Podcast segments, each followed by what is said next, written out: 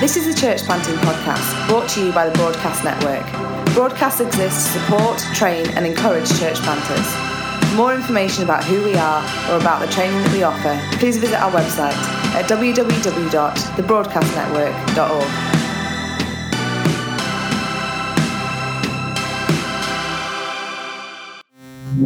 Hello and welcome to episode 119 of the Broadcast Church Planting Podcast.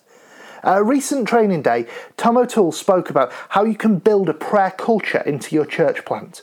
And in this episode of the podcast, we're bringing you the recording of that session.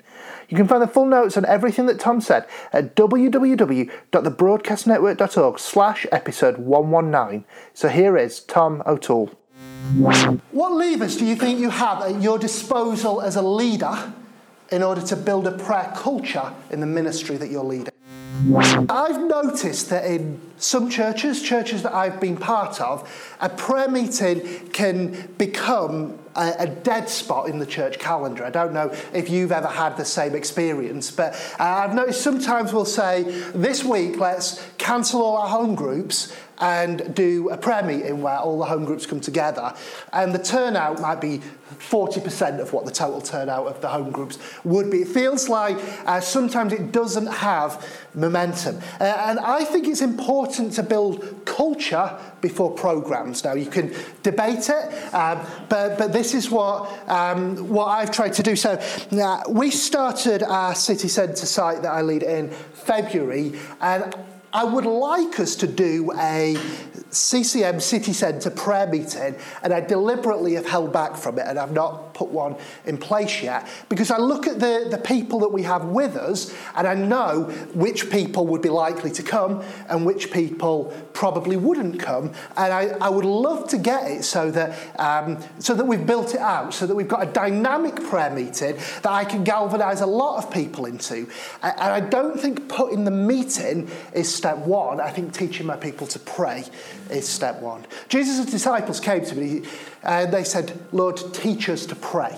So I want to teach my people to pray and then gather them to pray, rather than the other way around. Now, there are different ways of doing it, and some people can pull it off the other way. But what I have done is I've said, no, my core team then, my kind of inner circle, the few leaders who are with me, I'm going to have a prayer meeting with those people. I'm going to make that part of our rhythm, rather than kind of throwing it wide open at this stage, because they're probably the only ones who'd come anyway if we did a wide thing. But if I really kind of build into them, get kind of the white-hot devotional life that we were talking about in section 2, and I can get them caught up into it, and they're praying, and they're on fire with it, then when we get a prayer meeting and we invite other people and they turn up, there's a whole bunch of us really kind of going for it, and it feels vibrant, and it feels exciting, and prayer is a thing, and then they get swept up into it as well, and it can ripple down. So I think, Kevin, it starts with you, then it's an inner circle around you who you teach how to pray, then you build it to a wider group, and so on and so on. The other thing I would say is, don't primarily focus on the number of people you can get to a prayer meeting. Focus on what kind of prayer is happening at that prayer meeting.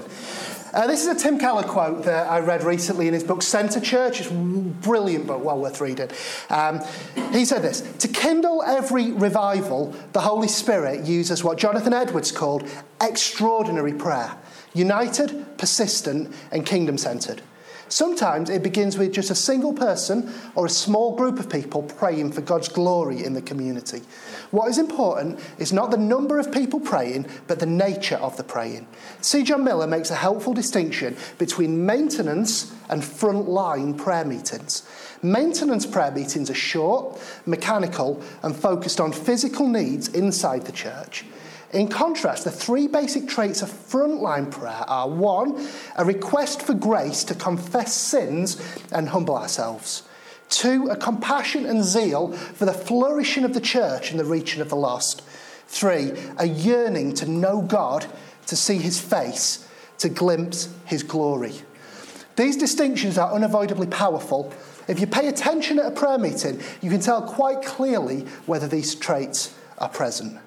Just a few other thoughts on building a prayer culture. Tell stories of prayer. And both stories of prayer where you've seen God answer it by granting your request, and stuff that you're still praying for. But actually just build it as a normal thing. Actually, I'm praying about this. I was praying about this the other day. We're still waiting to see how God answers. But let people see the normality of prayer.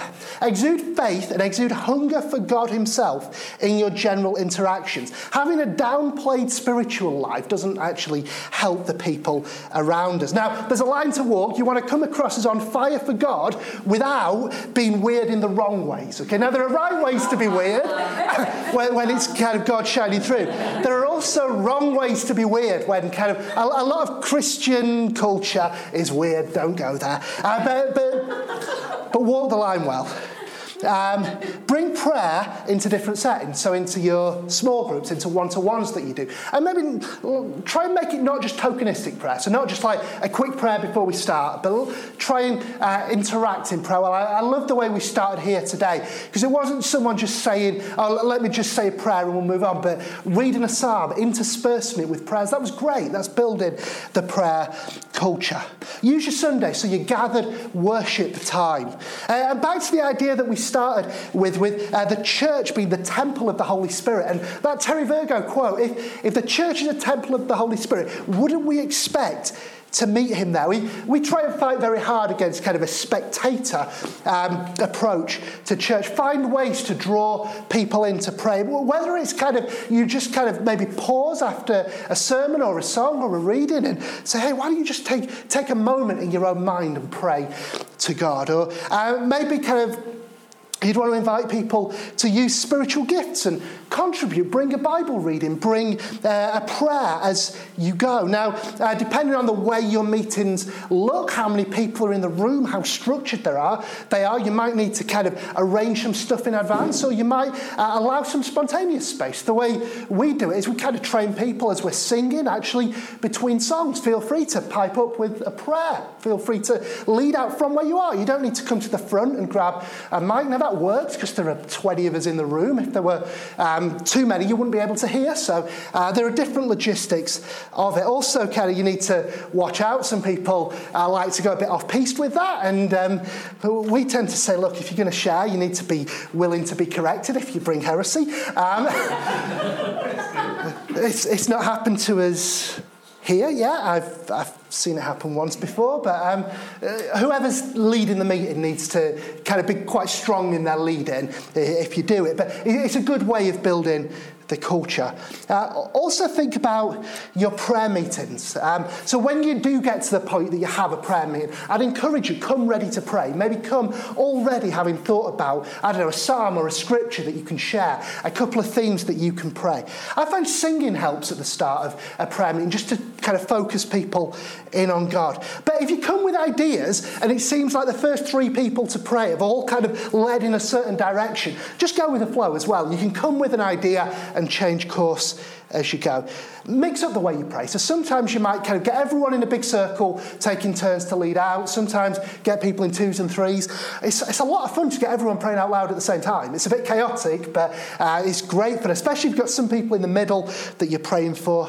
Some people like to do kind of arty stuff with prayer, so they might give paper out and say, draw your prayers. I hate it, but some other people really engage well with it, so don't just not do it because I hate it.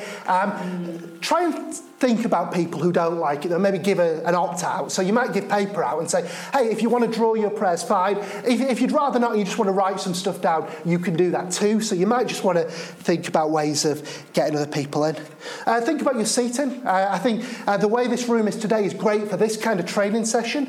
If I was doing a prayer meeting in here, probably the chairs would be in a circle. It's kind of a way of doing it. Do your hospitality well at your prayer meetings. So I said it's a dead spot, but if at all your meetings you're putting on great cake and coffee, and then your prayer meeting, there's no drinks there. It's a little thing, but it might just help draw people if you do it well. Also know when to move on and when to let silence kind of have its way for a bit. Sometimes people are so keen to jump in with the silence, they can just quells something that God's doing. Other times, kind of silence is just awkward and boring and someone needs to jump in. Just be ready, and especially if you've got a musician in there, if the silence kind of gets too much, just nudge them and say, hey, can we have another song or whatever? And try and end your prayer meetings on something faith-building, outward-looking, kingdom-centred, God's glory out into the world. And leave people going out thinking, wow, that was great, I want more of that, and they might come next time. Thank you for listening. We hope you enjoyed this episode, and just a reminder, you can find the full notes on everything that Tom said at www.thebroadcastnetwork.org/episode119. See you next time.